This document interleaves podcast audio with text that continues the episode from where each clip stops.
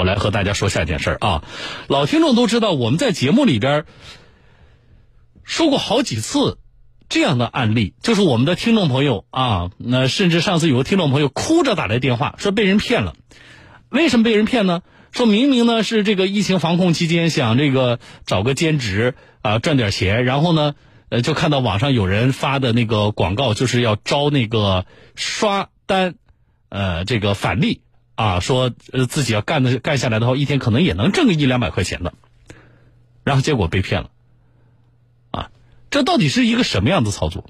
我今天要和大家说，这借这个咱们南京呃江宁公安的。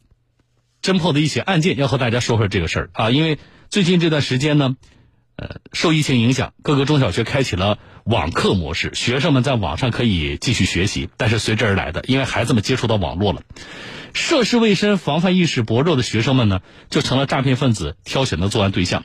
那么最近，南京江宁警方打掉了一个家族式的电信诈骗团伙，这些犯罪嫌疑人瞄准学生，以所谓的刷单返利疯狂作案。那么，警方是赴江西、河北、广东三省啊，最终将这个团伙的六名犯罪嫌疑人悉数抓获，啊，然后帮受害人挽回了损失。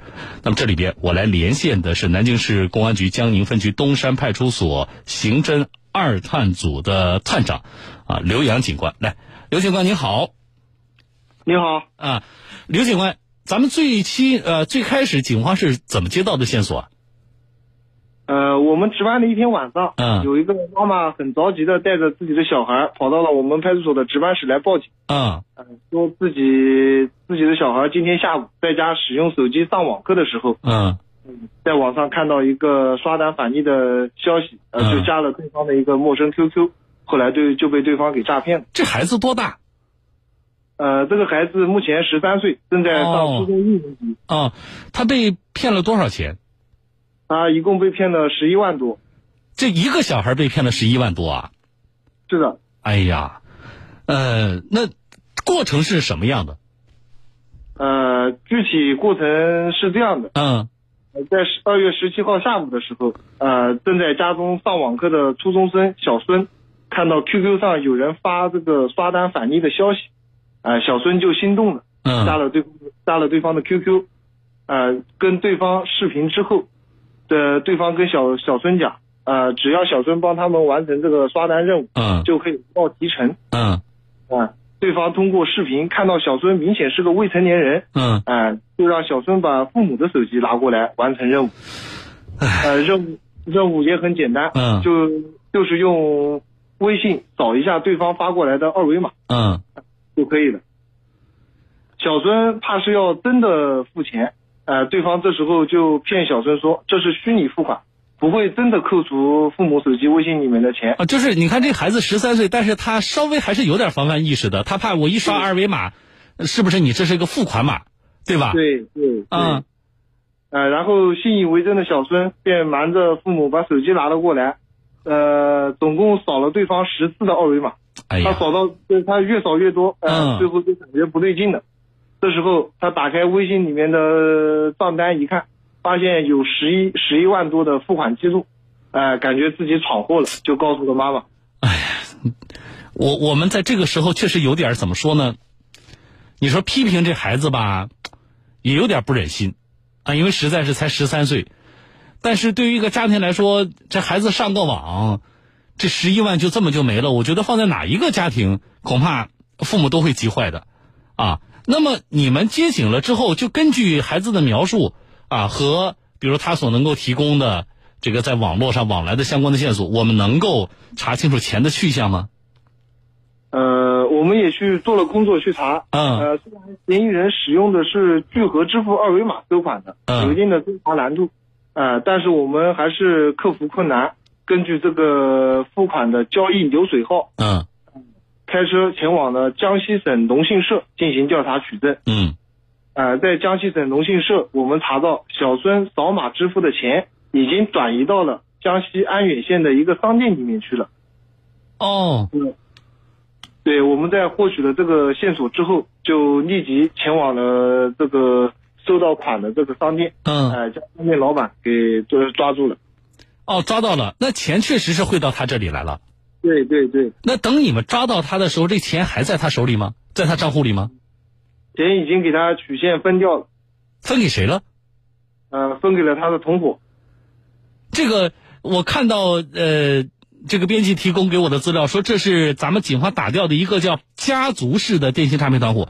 那您说的他的这些同伙跟他是有亲戚关系吗？呃，有亲戚关系。嗯，有，嗯。是几个人呢？就是这个这家里都什么样的关系参与的？这些人怎么分工？呃，都呃，陈某某他是开商店的，嗯，呃，然后就是他的堂兄陈某呃主动联系上了他，嗯，让他把这个他商店的收款二维码提供给他，嗯，他说要用来这个呃在网上实施的这个行为要用来收款，然后陈某某就可以从中赚取好处费。哎，我们就顺着这条线索，也将这个老板陈某某的堂哥给抓到了。嗯，但是据陈某某堂哥的供述说，他其实也是受他的亲戚另外一个亲戚老陈的指使。嗯，哎，就是在外面找可以找有这种有具有呃收款二维码功能的二维码进行收款。嗯，呃，然后我们根据。老陈的根据老陈的线索，我们也将老陈跟老陈的同伙王某也抓了。嗯，但是我们没想到的是，他们都不是主犯，他们的背后还嗯呃，他们都不是主犯，他们的背后还有两个犯家，一个就在广东东莞，一个在河北廊坊。哎，这我们其实你看，我们光是你们抓到这个陈某某啊，就是到江西，我们其实已经顺藤摸瓜，先是往上已经。扒出来他们几级的这样的一个构成了，结果抓的这几个人还都不是主犯。对啊，那怎么办？广东、河北，我们要去吧？是的。然后为了将这个犯罪团伙一网打尽，哎，我们又兵分两路前往了广东东莞和河北廊坊。嗯。呃，由于当时疫情的原因啊，这个在一路上我们也吃了不少辛苦。这个宾馆、宾馆、超市啊、商店啊都没有都没有可以落脚的地方。嗯。呃，但是我们经过半个月、半个多月的巡线追踪，最终我们在东莞抓获了嫌疑人杨某。嗯。呃，在河北廊坊抓获了嫌疑人戴某。嗯。呃，经过我们的经过我们对杨某、戴某的审讯，我们掌握到，呃，这是一个家族式的诈骗团伙。嗯。团伙的分工很明确，呃，他们大多是亲戚朋友关系，有专门负责跟他人在网上视频聊天实施诈骗的。呃，也有在外面专门收集这个收款二维码，嗯，呃，还有专门就是负责对这个涉案资金进行转账取现的。哦，那我们比如说，我们以刚才的就是报案的这个十三岁的小孩为例，被骗这十一万块钱，他们拿到之后，这几个人就分掉了。对。那我们这个时候，其实你们行动是比较快的啊。尽管我知道疫情期间，我们也关注过，呃，之前的我们各地警方的疫情期间办案，确实特别是跨省的，因为各地也都有相关的疫情防控的措施啊。然后呢，你们进省之后呢，确实咱们整个的时速啊，办案期间的呃这个会受到比较大的影响和阻力啊。但是我们警方克服了很多的这个困难啊，所以速度还是比较快的。但是我们这十一万块钱。当你们把这些人抓到之后，啊，这个钱能追回来吗？多大比例能追回来？这个钱目前目前我们已经追回了涉案资金八万元，他们还没有消费掉的，在他们的银行卡，啊，在他们的身边也有现金，我们都依法进行了扣押。嗯，追回了八万块钱，那剩下那三万还有希望吗？因为案件我知道，就是你们刚把人抓到，还在这个侦办过程当中。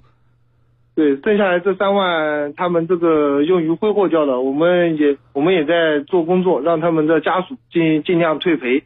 好的啊，那么像这种情况，这些犯罪嫌疑人，呃，接下来有可能面临的是什么样的处罚？呃，目前这六名犯罪嫌疑人均被我局采取了刑事拘留的强制措施。嗯。呃，案件正在进一步的办理中。嗯，从咱们侦办。呃，这样就这一类的案件啊，您能不能给我们呃这个全省的咱们的这个听众朋友做一些提醒？因为呢，刘警官在今天我跟您了解这个案件之前，其实我们是接到不少位听众朋友，其实这里边呃就刷单被骗的，我还是第一次通过咱们江宁警方这次侦办，啊了解的未成年人的案例，但是之前呢打来电话哭诉的刘警官都是成年人。你要说大家说没有判断吧，不对，你这个你是一个正常的心智的这么一个成年人，啊，但是我们就发现，尽管是这样，还都是在这个所谓的刷单返利的这个过程当中呢，或多或少的，啊，都被骗了。我们从警方侦办这一类案件的情况来看，啊，能够给大家做一些什么样的提示吧？呃，现在这个刷单诈骗是一种非常常见的电信诈骗手段。嗯。啊，在这里我们主要提醒大家两个方面。呃，第一点就是所谓的刷单返利都是骗局，也不存在什么虚拟付款，只要你扫了对方的二维码付款，钱就转走了。嗯。所以大家一定要牢牢守住不轻易转账这个底线。嗯。哎，转账是呃。电信诈骗的最后一道防线，一定要守住这道防线。嗯，呃，第二点我想说的是，现在的手机非常普及，转账也非常方便。呃，我们也要提醒一些家长，不要轻易的将微信、支付宝的转账密码告诉自己的小孩。嗯，哎，小孩被轻易的误导，轻易相信对方，轻易转账，造成不必要的损失。好的啊，我希望这个案件呢，要给我们收机前的，其实不仅是未成年人啊，是我们家长朋友，我们很多的作为。家长的年轻家长的我们的这个听众朋友本身也要提高警惕。谢谢刘洋警官啊，谢谢你们对案件的这么高效的侦办啊，也感谢今天通过连线向我们说清楚相关的这个情况啊，来提醒咱们全省的听众朋友。谢谢刘警官，我们再见。好，再见，再见。嗯，好，又是这么一个案件啊。呃，我们民警同志刚才提示过的，我不重复了。其实这一类提醒我们给大家做过很多，但是你会发现有的人总是不上心啊。好。另外一个多说一句的是什么呢？我上一次在跟有一位刷单被骗的听众朋友交流的时候呢，我问了他，我说，呃，被骗的事儿是一回事儿，对吧？我说就是即使不被骗，啊，即使你没有被骗，你真的通过刷单一天赚了一两百块钱，你到底知不知道刷单这个事儿应不应该做？为什么有人找你刷单？啊，那个诈骗分子是想骗你的钱，但是也有真的就是想找你做兼职的，请你雇你去刷单的情况存在。为什么呀？你帮别人刷单，听众朋友，你觉得我是靠自己劳动赚了钱了？啊，这是我的合法收入，是这样吗？你有没有想过，你帮别人刷单，刷出的那些啊交易量，别人会拿这个数据去做什么？这是一件首先肯定是不道德的事情，因为这里边本身就存在着欺骗。你刷出的那些啊交易的记录也好，或者是其他的这个数据也好，都是假的呀。拿着这些假的这些数据，你是赚到钱了，可是别人拿着你刷的这个数据是要出去骗人的呀，是要出去，可能会给我们消费者在整个消费的过程当中造成误导的呀。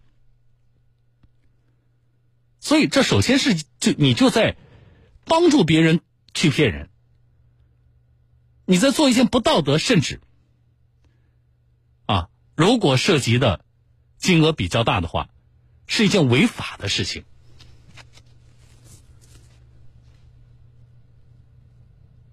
我上次问被骗的那位听众朋友是一位女士，啊，她愣住了，然后沉默了几秒之后呢，她还是比较诚实的跟我说：“她说其实我是知道的。”我们呼吁警方加大对这一类诈骗案件的打击，我们也希望通过警方的侦办，能够帮已经被骗的受害人挽回更多的损失。但是，听众朋友们，就本节目接到的大量案例来看，都是成年人。你们跟今天我们说的这个十三岁的小男孩是不一样的。你们是一个心智健全的成年人，你们不应该有更强的。防范能力吗？更重要的是，你们不应该对自己的所做的行为是不是道德的，是不是合法的，有一个更准确的判断吗？